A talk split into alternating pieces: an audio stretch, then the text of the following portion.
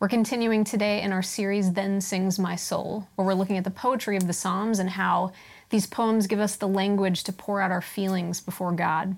The psalm we're going to be looking at today, it's a little different in terms of content than the ones that we've been doing so far. It's, it's one of what's known as the imprecatory psalms or the cursings. And I think it can be difficult to know what to do with a psalm like this. And so we're really going to dig in today in Psalm 109 and see what we can find there. So to that end, let's pray.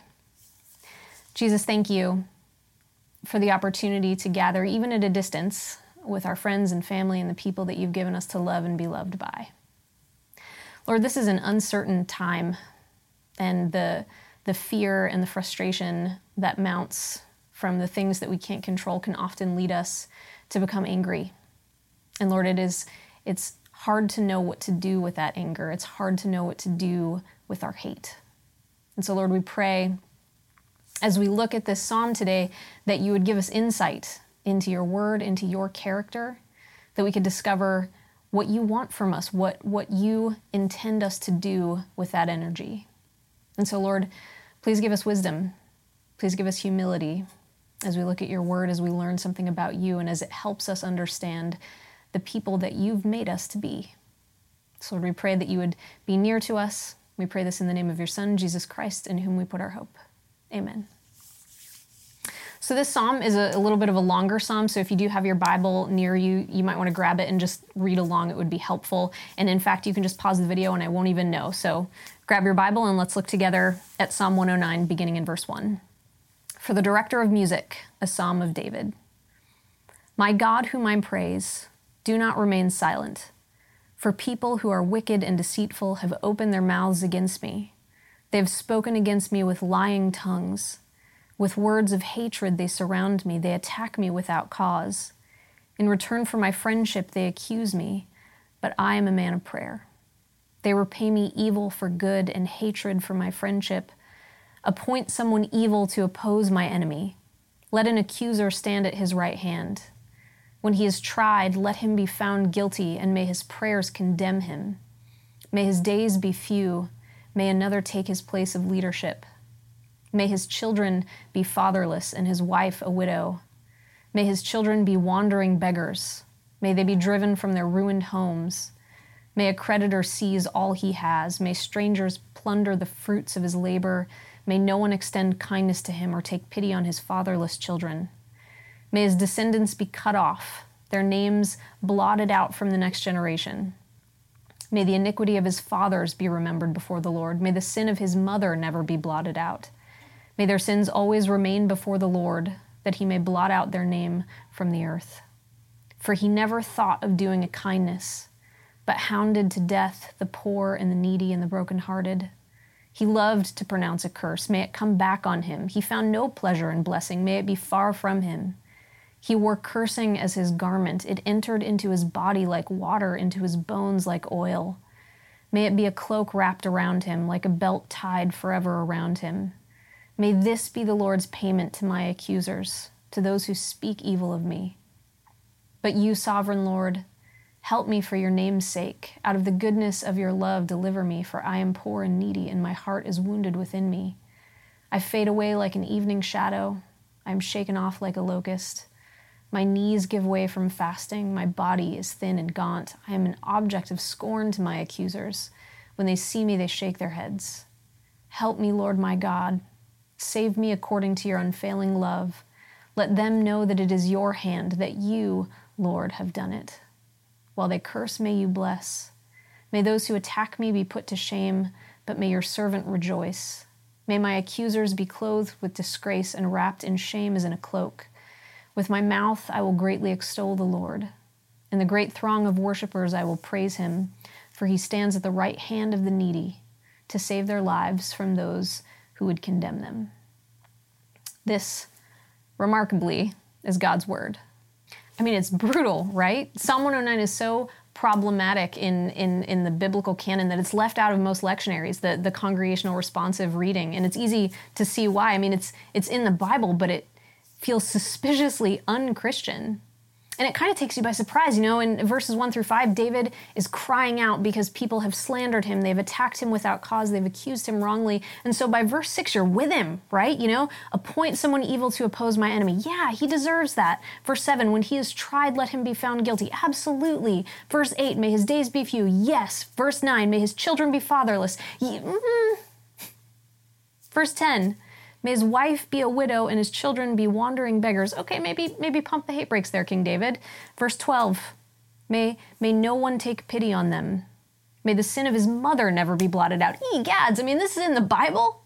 It's understandable why they leave this one out of the responsive reading. You know, Jesus tells us to love our enemies and, and to go the extra mile and to turn the other cheek.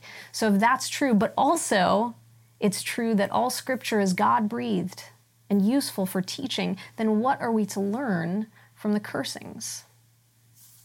So there are three things that I think we can take from this text. And and I don't really I don't want these to be like, oh, those are three interesting things. My hope is that we can use these insights from the cursings to really submit our own hearts to God for examination, that he might remold our thoughts to be more like his.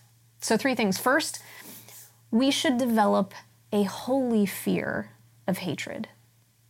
We should develop a holy fear of hatred. The imprecatory Psalms, they expose the inevitable conclusion of our hate. In other words, if, if we indulge our hatred, if we choose to curse one another with our, with our thoughts and our wishes, that path, that choice is going to lead us somewhere. And so we shouldn't be surprised when we find out that we've arrived. My daughter Ember, when, when she was first learning to ride her little radio flyer trike, we would uh, go together around the neighborhood and, and I would stay right next to her and I'd kind of monitor her speed, make sure there were no cars coming, etc. But as she started to get more confident, she started to kind of pedal faster than I could keep up with. She thought it was hilarious. She would actually wait until I got distracted, you know, by the dog's leash or talking to Rob or something, and then she would just start to pedal, you know, fast and furious style, just drunk with speed. And so uh, she took off a little further than I than I was comfortable with, and then she came to the cul-de-sac, the, the circle in our neighborhood. And so she had to make the turn, and it was a sharper turn than usual. And because it's a circle, she had to keep turning. And she's going pretty fast. And, and, and I watch and I start to see that back pedal start to lift off of the ground and, and I take off running toward her, but I didn't make it. And I see that she she has lost control of the bike. The bike now has control of her. And and she toppled and she skinned she skidded across the concrete. She she was fine. She she skinned up her leg a bit, but not too bad. But when she got up, she kind of like looked at me completely stunned uh, and shocked by what had happened. And she said, Mommy, I hurt my foot elbow. You mean your ankle, baby? Yeah, my ankle. Now, should she have been surprised that that happened? No. Now, did she mean to tip her bike? Of course not. But but she kept taking steps toward that inevitable conclusion. She she pedaled too fast. She turned too hard, and then it got away from her. Hatred will get away from us if we are not careful. Now, we might look at Psalm 109 and say, "Yeah, but but I'd never pray a prayer like that. I mean, that's horrible." Well, guys, I think we may have too high an opinion of our own virtue. In fact, when I was shopping for commentaries on this psalm, uh, I typed in Psalm 109 commentaries, and the first thing that popped up, even before the books, was a, a, series of bumper stickers that were branded for, for both the Obama and the Trump administrations that said, Pray for the President, Psalm 109 8. That verse, by the way, is May his days be few, may another take his place of leadership. I mean, come on, the, the, the reality is, is that we curse each other all the time. You know, shredding someone to pieces on Facebook, spreading rumors about a coworker or gossip, you know, making jokes about assassinating the president. We, we don't compare things like this, of course, to, to the kind of misery that David is calling down on his enemies in this psalm. But guys, it's just, it's not that different. In fact, I would argue that, that, that the cursing that we do in our hearts, the, the curses that we issue to the people that we love to hate, is far more damaging to us and to other people and to the kingdom of God than dropping an accidental F bomb in a kindergarten class. You know, the, the latter is just careless, but the former is premeditated, cancerous hate. And it will grow to inevitable, an inevitable conclusion that the hate will get away from us. And so I don't think we're any better than David as he calls down curses on his enemies. In fact, I think we're worse because at least he says it out loud. I think we are often too cowardly to say out loud what we've already thought and felt in our hearts toward our, our least likable neighbors or bosses or leaders or in laws. Yeah, I think that's why people are so mean online. It's, it's, it's a lot harder for us to not feel guilty when we hate someone face to face. Last year, my husband was on a work trip and it was just me and Ember hanging out at home, and, and I'm on my computer, and she runs over to me and says, Mommy, can I have one of Daddy's deuce bags? And I said, One of Daddy's what? And she said, Deuce bags, Mommy, one of Daddy's deuce bags. And I said, Ember, I'm not sure that I know what that is. And so she scampers off into the garage and comes running back with a silver Capri Sun pouch in her hand. Juice bags. Got it. Okay, not the pejorative form of a feminine hygiene product, which led me to two important discoveries. One, uh, there is an alternative name for a juice pouch. And two, apparently my husband has a stash of Capri Suns, a personal stash in our garage in our house. So maybe a week later, Rob and I were going to the movies, you know, back when people went to the movies, and uh, and we're driving on the 408, and some guy just blows by us, driving like a maniac, bobbing and weaving, and and he was going to cause an accident. And I turned to Rob and I said, "That guy is filled to the brim with Capri Sun." And you know, we we laughed, and it felt good to issue a Christian insult without actually using any profanity, and I was very pleased with myself. But but the ugly reality is that I cursed him. Now, we live in a, a, more civilized society than the psalmist did. We would never say out loud that we hope someone fails or that they would be convicted or their children become beggars. But sometimes, sometimes we hope for exactly that. We're just too civilized to say it out loud. But when we pine internally for the failure or the pain of our enemies, we are revealing that there is in us, in us, the same heart of darkness that would allow David to pen Psalm 109. C.S. Lewis writes These poets lived in a world of savage punishments, of human sacrifice. We are far more subtle than they at disguising our ill will from others and from ourselves, but we are, after all, blood brothers to these ferocious, self pitying, barbaric men. Jesus says in Matthew 5, You've heard it said, You shall not murder, but I tell you that anyone who's even angry with his brother, anyone who says, You fool, is in danger of the fire of hell. I think maybe, maybe Jesus warns us not to hate our brother in our hearts because he knows it's the same hatred that tempts me to call that guy a juice bag. It's the same hatred in me that can grow into a wish that my enemy's children become wandering beggars. So, first, we must develop a healthy fear of hatred. Second, the imprecatory Psalms show us the natural consequences of all injustice. What do I mean by that? Well, when you sin against your brother, say say um, say you ran off with your brother's wife. There's the the injury itself, right? The the sin, you, you, you the betrayal. You took his wife. What do I mean by that? When when we sin, against our neighbor, uh, say, say, you run off with your brother's wife, you know, there's there's the initial sin, the injury, the, the the taking of his wife, right? But then there's a secondary injury. Your brother becomes untrusting and cynical. The the seed of resentment is planted in his heart, and, and once it is, there's just no accounting for what else that will take from him.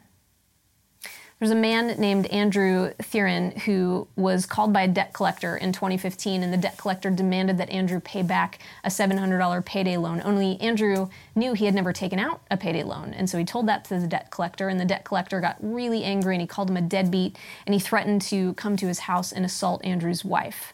Andrew had been caught up in, in, a, in a fraud that's known as phantom debt. So, what happens is someone grabs a bunch of information off of the internet.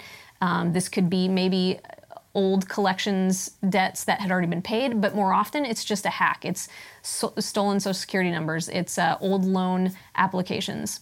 And then this data is, is reformatted to look like a list of debts. And then this list of debts is sold to these kind of shady uh, debt collectors who use unsavory methods of collecting Andrew was so angry at the threat that was made against his wife that he decided that he wanted to do whatever it took to track this guy down. And, and, the more he learned about phantom debt, like the fact that poor people suffer the most from it because maybe they do have some bills that are legitimately in collections and they get swindled into paying more um, to these to these debt collectors. And he began this relentless crusade to find the man who had threatened his wife and to expose this fraudulent practice. It became like a second job for him. I mean, he would do his day job all day and then at night he would just start phone calls and he would he would uh, track down names and he'd use those names to blackmail loan sharks to get their suppliers to turn on them. He, he basically became like a like an independent FTC agent. And and remarkably, after years, and I mean years of nightly phone calls, he actually tracked down the guy that he was looking for. His name was Tucker.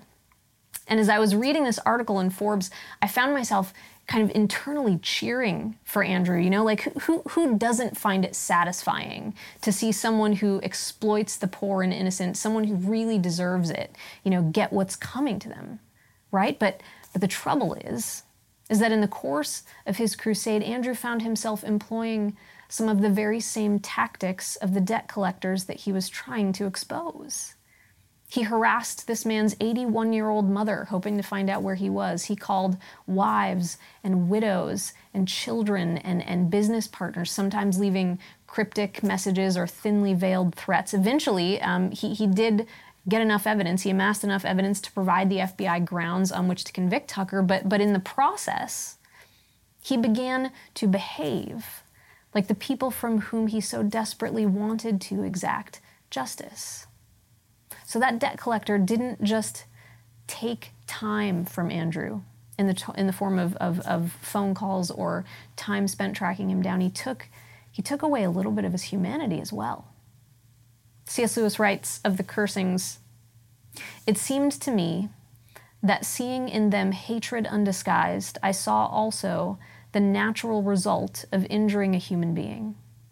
It is monstrously simple minded to read the cursings with no feeling except one of horror at the uncharity of the poets. They, in, they are indeed devilish. But we must also think of those who made them so. Their hatreds are the reaction to something. Such hatreds are the kind of thing that cruelty and injustice, by a sort of natural law, produce. Take from a man his freedom or goods, and you may have taken his innocence, almost his humanity as well. Not all the victims go and hang themselves like Mr. Pilgrim. Instead, they may live and hate. So the imprecatory Psalms show us the natural consequences of injustice. And third, the imprecatory Psalms give us a proper outlet for our anger. Now, I want to be very careful here. I am not saying that the proper response to our anger is to call down curses on our enemies the way that David does here in Psalm 109. Parenthetically, that is why it is so important for us to not only read our Bibles, but understand how to read our Bibles. I mean, the, the Bible's one book, but it has within that one book parables and commandments and history and prophecy and love poems, and we shouldn't read it all the same way. We shouldn't read poetry the same way that we read prophecy. So, with regard to the cursing Psalms, it's important to note that, that not everything in the Bible is prescriptive. You know, the commandments are, right? They prescribe how we should live, but, but some parts of the Bible are just descriptive. They just describe something that happened. For example, Genesis 19, Lot offers his two virgin daughters to, a, to an angry mob who wants to assault his house guest. That is, of course, not prescriptive. It doesn't tell us how we should behave, it simply describes how Lot behaved in that instance. So, in the same way, the, the cursing psalms are not meant to prescribe actions to us. We, we wouldn't be doing God's work if we, you know, according to Psalm 137, dashed Babylonian babies against rocks. Psalm 109 describes the pain that David feels, which, by the way, interesting note, that pain is caused not by actions, but by words. It's words, the words of his enemy. Deceitful people have opened their mouths against me. They have spoken against me with lying tongues. With words of hatred, they surround me. Whoever made up that sticks and stones may break my bones, but words will never hurt me nonsense was obviously never nicknamed Fatso by their older brother in middle school. It's a totally hypothetical example. You know, wor- words matter. Words are what caused David the agony that, that, that could produce these curses. But what David does throughout this psalm and what we actually can imitate when we experience the kind of pain and suffering that tempts us to curse is, is that David puts in God's hands, squarely in God's hands, the work of exacting justice. He doesn't ask to be powerful enough to slay his enemy. He, he, he, he doesn't ask for any of that. He asks for God to act in his defense. He relinquishes his right to retribution over to God. He didn't take matters into his own hands. And I want to point out here, he could have. I mean, this is King David we're talking about. This is David who slayed Goliath. This is David who, who found Saul sleeping and still let him live. This is, this is David who, who, when he was fleeing the city from his son's coup, uh, that, that man Shimei started to, to curse him and pelt him with rocks. And, and David's troops are like, You want us to kill this guy? And David said, Let him curse. It may be that the Lord will look upon my misery and restore to me his covenant blessing. Dan Allender writes When David withheld vengeance, it was because he chose to, not because he lacked the opportunity, skill, or courage. David doesn't take revenge because, because David knows what's in his own heart. He remembers Bathsheba and Tamar and Amnon and Nathan. He knew he didn't have the right to judge anyone. And listen, I am not saying that what they did to you wasn't wrong. Absolutely, it was. But what I'm saying is that we must not make the fatal mistake of confusing being in the right with being righteous. Dan Allender writes God designed and blessed anger in order to energize our passion to destroy sin. We should be angry. In fact, anger is not the sin in these cursings. Anger is not the sin. The sin is our myopic hope that another sinner will be crushed by God's punishment instead of the serpent who seduced him. The reason James tells us that, that human anger does not produce the righteous life that God desires is because our anger is usually so short sighted, so, so selfish, so it's, it's, it's the childish rage produced when we really believe that we are entitled to experiencing the fullness of heaven in the here and now instead of waiting for God's redemptive timing. We're, we're not often angry at the right things. We should be angry, but we must learn to, to aim that anger in the proper direction at evil and at, at, at, at all the ways that it mars the image of God in us and others. We should be angry and we should pour that anger out to God like David does here. We should pour it out to God even when it's imperfect and even when it's self centered and even when it's childish, because if we don't, we will, my friend Doug says, we'll be inauthentic. God already knows. He already knows how we feel. It's, it's better for us to pour out our vitriol before God than to let it leak out on other people. So be angry, pour your anger, eh, pour your anger out to God, and then know as you do that He is even angrier. God is more offended. He is more wounded. Sin is so hateful to God that He sent His only Son to die so that we might be freed from it. Pour out your anger, but then, as David does here, leave the punishment, leave the justice in God's hands. Because if we call down curses on those who sin against us, we have to recognize that, that, that we're calling those same curses down on our own heads too. It is our sin that held Jesus to the cross, not just the sin of those who've sinned against us. If we exact justice for sin, then it's an incomplete justice. It would leave intact the sin inside of us that also must be completely annihilated in order for us to hope to stand for all eternity in the presence of a holy God. Relinquishing our right to retribution over to God, letting Him exact justice, you understand? It's, it's the only way that we can get justice without destroying ourselves in the process. Now, does this mean that we shouldn't actively fight for justice in our world? Of course not. We should. Does this mean that we should stay in, in abusive relationships that invite further harm? No, of course we shouldn't. As, as long as we have breath in our bodies, we should fight against injustice with every fiber of our being, but then we must also forgive the people who have been unjust. It's not weakness, It's how we imitate the power of an almighty God. Because you know what? The, the strongest thing that Jesus ever did wasn't to flip tables or feed the 5,000 or even to raise Lazarus from the dead. The strongest thing that Jesus ever did was to die. The mightiest thing that he did was, was, was to allow himself to become a man. He could have rained down cosmic apocalypse on his abusers, but that's not what he chose to do to show his power. He showed it through humility, to make himself weak, to still his heart, to breathe his last, so that we could be forgiven. It's not weakness, it's the power of God to forgive the inexcusable in us. So pour out your anger to God. Absolutely. List for Him all of the reasons that this world is unacceptable as it is, but then remember that we, that you and I, are also the ones who have made it so. And that shouldn't take the fight out of us. But I pray to God that it takes the judgment. I mean, we, we shouldn't be satisfied. We shouldn't be satisfied until His kingdom come, His will be done on earth. But we should also let His death be enough to satisfy our lust for personal vengeance.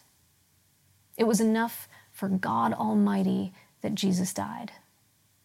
Let it be enough for us too.